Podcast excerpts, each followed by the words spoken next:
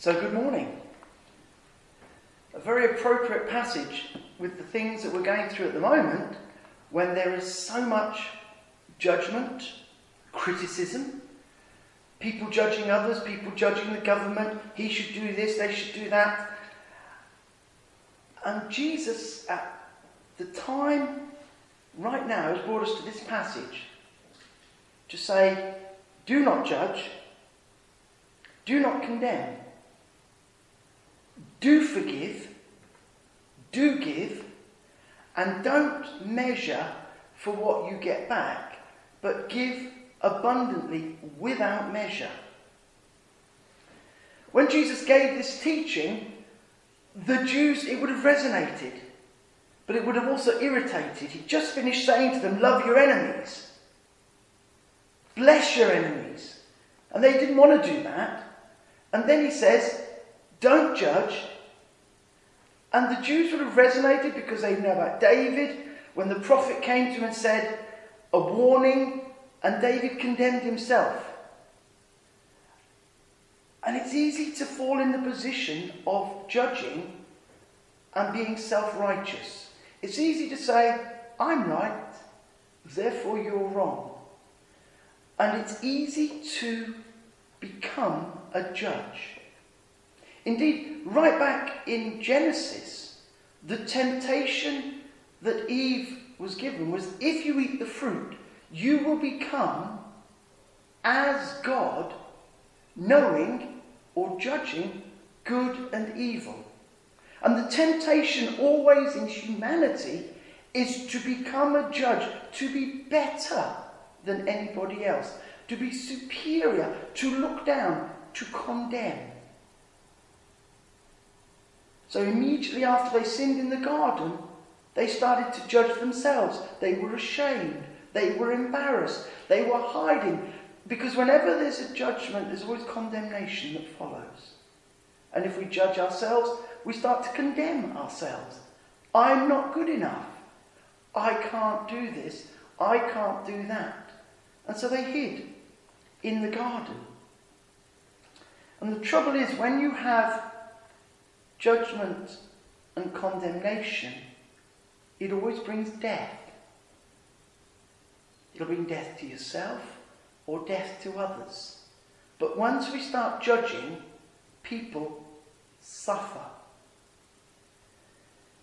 See, how easy is it to say, I can't believe he did that. Can't believe he said that. Can't believe they would treat me that way. Start to judge. Paul came to church very muddy and dirty and quite smelly. And the two older ladies that sat at the back said, He could have made an effort. He could have come clean. He could have dressed. They didn't know that Paul had missed the last bus home and had walked home. But his stepfather refused to let him in the house because he was late, and Paul actually slept in the shed. And in the morning, Paul got up and walked two hours to get to church. Thankfully, the two ladies repented and they were able to bless him. But Jesus is talking here about the difference between judgment and forgiveness. He goes on to talk about trying to take a plank out of your, out of, sorry, a splinter out of your brother's eye, ignoring a problem that's in your own. And Jesus says, don't start judging someone else. Look at yourself first. Look at you. Look at what you're doing. And I believe that forgiveness is one of the most important principles of church life that we've lost. We're so quick to judge. People leave church because they're offended. People don't come because they've been hurt. People don't like it because this person did this or that person did that. And Jesus said, life comes through forgiveness. And he says, by the measure you forgive, you will be forgiven. By the measure you give, it will be given to you. And if we are so busy holding on to our righteousness and holding on to our position and holding on to the hurt that people have done to us, we stop the forgiveness of God from healing our broken bodies. Jesus, even at his moment of greatest torment on the cross in agony, his prayer was, Father, forgive them. If you want a more literal translation, it's Father, please don't hold this against them. Because they don't understand. Father, forgive them. Let them live. It's interesting that when the law was passed in the Old Testament, when judgment became part of the law, 3,000 people died. But when forgiveness was preached and the Holy Spirit came on the day of Pentecost, 3,000 people lived.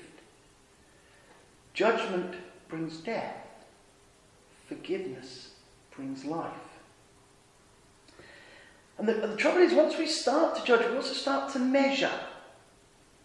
We start to say, look at me, I have forgiven seven times. I've forgiven this person, I've forgiven that person. I'm a good person. Peter comes to Jesus and said, How many times should I forgive? Seven times? And what he's saying is, Look at me, everybody, I've forgiven seven times. I'm more important than you are, I'm better than you. Passing judgment. And Jesus said, Not seven times, 70 times seven a day, 490 times. Giving without measure. And the image that's here in the passage is when we give, God when we give without measure, when we give without counting the cost, God begins to pour out to us. And the image is we have to hold it in our lap because our hands aren't big enough. If you watch when you go and collect fruit, you can maybe get a handful of fruit here and a handful of fruit here. But if you've got a big apron, you can hold your apron up and get an abundance of fruit. And the passage says he's going to pour it into our laps so much more than we can handle when we take the first step, start to live in forgiveness instead of judgment. You see, we've got two keys here don't or do. And they're both active. It's not passive. I can't just pretend I forgive you. I can't just ignore it and it will go away. It won't. We either actively decide not to judge, we actively decide, I will forgive. This is a choice that we make in our hearts, it's a choice that we make with our lives, and it's a choice that will impact others. And one flows to another. Judgment flows to condemnation. Forgiveness flows into giving without measure. And so often we, we wait. We say, we'll wait for God to convict the person. We'll wait for God to, to deal with this matter. We want to become passive. We want to save face. We want to save our dignity. We want God effectively to say, Lord, teach them the error of their ways so that I don't look too bad. Teach them they're wrong. Because I want to stay dignified. I want to be better. But this passage says, actively forgive. It's not a passive, it's an action. It's active, it's doing. You see, our society nowadays is more judgmental than ever. Children, if they go to school with the wrong brand of trainers or what have you, get bullied, get laughed at. Ha ha, you didn't get the Nike trainers, you got the Tesco's trainers, or they are judged by what they look like. Thousands of people are having plastic surgery. Why? Because they're trying to achieve a body form, a body type that means they won't be judged. People are terrified of being different. Look at that person, they don't conform. Look at that person, they haven't got the latest phone, PlayStation. whatever gizmo it is. And we are so busy trying to keep up with everybody else so that we don't come under judgment. Our society is all about judgment. And unfortunately, it brings death. I don't know if you saw in the news this week that a young man in America was out jogging, and two men had decided that he had committed a burglary, so they confronted him and shot him dead. Judgment leads to condemnation, leads to death. The man had nothing to do with the burglary. But when you pass judgment and you pass condemnation, and what's happening in our world is we are passing judgment on so many things. And as Christians and as a church, we've got to stand up and say, no, we will not judge and condemn. People who walk through our doors, people who come to meet with us, we will never condemn. We will give the gift of forgiveness because forgiveness brings life. And if we, as a church, bring life, we can make a change in our society. Because so many people now are wandering around in our world, judged, condemned, humiliated, embarrassed. Many people are frightened to talk about what's gone on because of what happened in the past. And they feel the mark of judgment. I meet many people who won't even come to church anymore because they're terrified of the judgment they will receive and the condemnation. People are looking at me. People are watching me. And because they feel judged, they run away. And they hide. Just as Adam and Eve ran away and hid in the garden. So we need to be very careful that we don't bring judgment and condemnation. Jesus was very clear here. You see, after what he did, I will smile and I'll be nice, but I won't let him get too close. Hypothetically, Simon may have offended me before we started this meeting. He made me a cup of tea and he only put one sugar in, not two. He knows I like two. He only gave me one. I'm fed up with Simon because he just never makes the tea the way I like it. And I've watched that when other people come here, they get a cracking cup of tea. They get coffee. He makes them cakes. So what I'm going to do is I'm going to smile and I'll keep social distancing and we'll be friends. But I'm never going to let Simon get really close because he's hurt me. And in fact, maybe if that's his attitude to me with cups of tea, maybe he's going to be like that in other things. So maybe I'm just going to make sure our friendship is at a distance. And I'll smile nicely. I can't smile. But we'll never be that close. That person in the church who maybe just snubbed us. A day when we were vulnerable, they snubbed us. And so we'll just keep a distance and we won't, we won't let them get in too close to be able to help. And we stop being family. And what happens is when people go through this, they end up being isolated. And they gradually drift away from church. And they drift away from God. Because condemnation and judgment leads to isolation and death. And we need to stop this and we need to say, we're going to give forgiveness. By the way, the cup of tea Simon made this morning was lovely. Don't misunderstand me. I have nothing against Simon better. But we need to get hold of forgiveness and we need to practice and live forgiveness. It's not something we just say once, it's something we learn to live. When somebody in the church upsets us or hurts us, we don't just smile and walk. No, we give forgiveness straight away so that it doesn't have a chance to damage us. And forgiveness is a gift that we keep giving. Three things, I've only got a few minutes left, so I'm going to be quick, and we've spoken about this before. The first thing we must, must learn to do is forgive ourselves. What we did, what I allowed to happen, the mistakes I made, the dreams I allowed to die. the people I let down, the people I hurt, the failures, the marriage that failed, the children who rebelled. We have to learn to receive a gift from God and forgive ourselves. Peter watched Jesus in his trial and he denied him. And Peter went away full of bitterness, judgment, condemnation.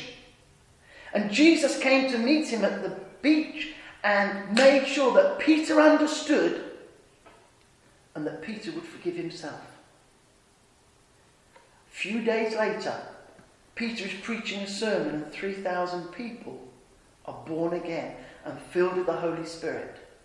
Because Jesus took a moment to say, Peter, forgive yourself. Forgive yourself.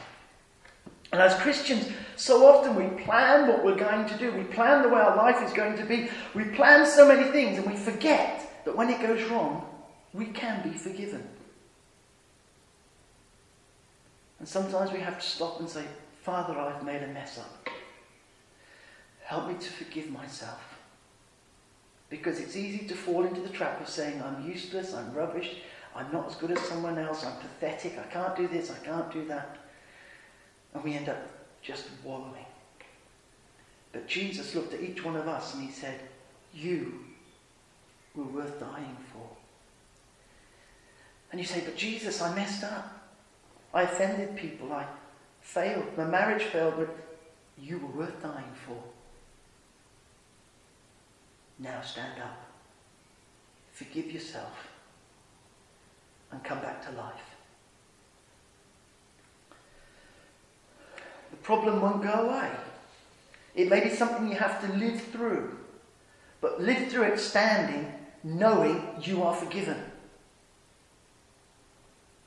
God does not condemn you for every mistake, error, thing that you got wrong. Stop beating yourself up and start to stand in the power and the strength of God. Learn to forgive yourself. Forgive yourself also for other people's interpretation of sin. How many times have you heard someone say, You shouldn't do that? I thought you were a Christian. And you start to take on guilt. No, Forgive yourself. Two others very quickly. Time's nearly gone. Forgive others. Forgive your parents, your siblings, your partners, your children, others at work, in the church, your minister, past minister, people who hurt you, people who let you down, people that you carry bitterness about, people who are in your thoughts because you've never taken the time to say, I forgive you. And it's a process you have to work through. And it's a choice with other people do you bring life or death, forgiveness or judgment? If you can't think about people without it hurting, there's an issue that needs to be dealt with. We need to start giving the gift of forgiveness. Yes, that person let you down. You may never know why, but you can know that God loves you and you can forgive them. Finally, very quickly, forgive God. How could God let that happen to me? I was a Christian and, and we gave everything to God and my marriage failed. how can I how can I trust God because this happened or that happened? How about saying, God, I'm sorry I didn't trust you. I'm sorry I doubted you. And Father, I've held bitterness against you for the things that happened.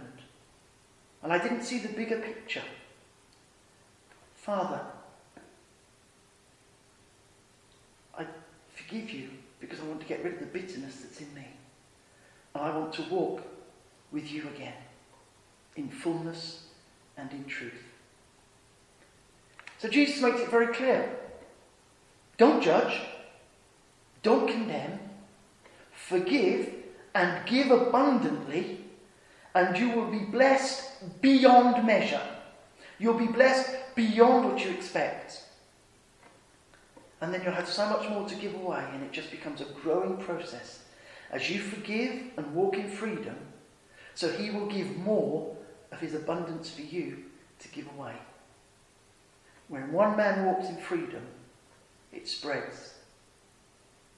And we can bring a blessing and an encouragement to our nation, one person at a time, by standing tall, standing free, and living in forgiveness. Amen.